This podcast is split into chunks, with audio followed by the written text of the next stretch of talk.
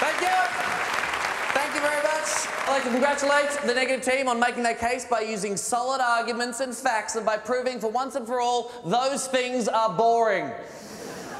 Face it, losers, news is entertainment now, and you tried really hard, but the truth is you'll never measure up to the sheer entertainment value of a chubby homosexual, a pocket sized lesbian, and a Jewish cricket enthusiast. I didn't know you were Jewish. We began, of course, with uh, Sammy J, who tried to convince us that truth beats fiction through the medium of mime. Interesting choice. He made fun of Carrie Bickmore. Come on, Sammy, we all know it's you in a wig.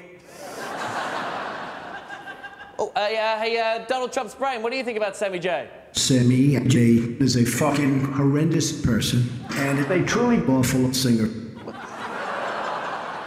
Oh, what's that? We have some more breaking news as well. Some more breaking news. Let's cross to Tracey Spicer. More breaking news now, and we're receiving word that alleged comedian Sammy J stinks and is a poo poo head. He eats out of rubbish bins and has a small penis. What a loser. Spicer out. There you go. That's the truth, people. Janelle James was the next speaker.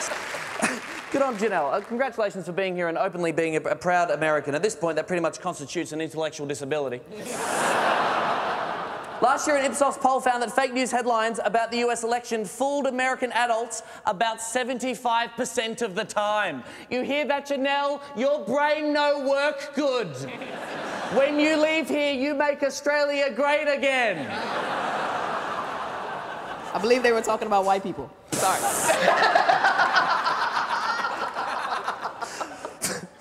Rhys Nicholson trying to convince us uh, good things about being real, which is pretty rich, coming from a ventriloquist's dummy.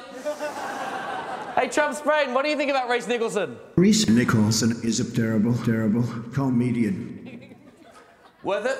oh, and I believe there's some more breaking news from our newsroom. Tracey Spicer, what are you going to tell us? To disgusting news and shocking photos of mediocre comedians Janelle James and Rhys Nicholson have been leaked to the media, revealing them in compromising and potentially career ending positions.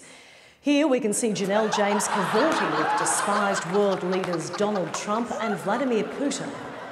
And here we can see the depraved Nicholson fulfilling his deviant sexual desires. Everyone in the world was quoted as saying, Ooh, that's gross. We hate them and would never vote for them in any kind of debate context. There you go, everybody. There it is. I you that photo with confidence. The future of the news has been decided, ladies and gentlemen. It is fake and we don't give a shit. By the year 2020, all the news bulletins will be presented by Pepe the Frog. All the articles will be written by spam bots and every Walkley Award will go to Andrew Bolt. The Russians will ensure that all the world's leaders are vacuous, spineless puppets like Emperor Trump is. From British Prime Minister Harry Styles to the Australian Prime Minister Chuk Chuk Boom Girl. Take it away, Tracey. Finally, tonight, we here at Super Real Accurate News can report that Tom Ballard has officially been announced as the funniest and sexiest comedian at the 2017 Melbourne International Comedy Festival. He is the best of all the comedians. Everyone else is bad in comparison to him.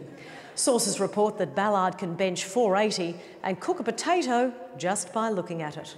What a stud. I'm Tracey Spicer, and you're not. Peace.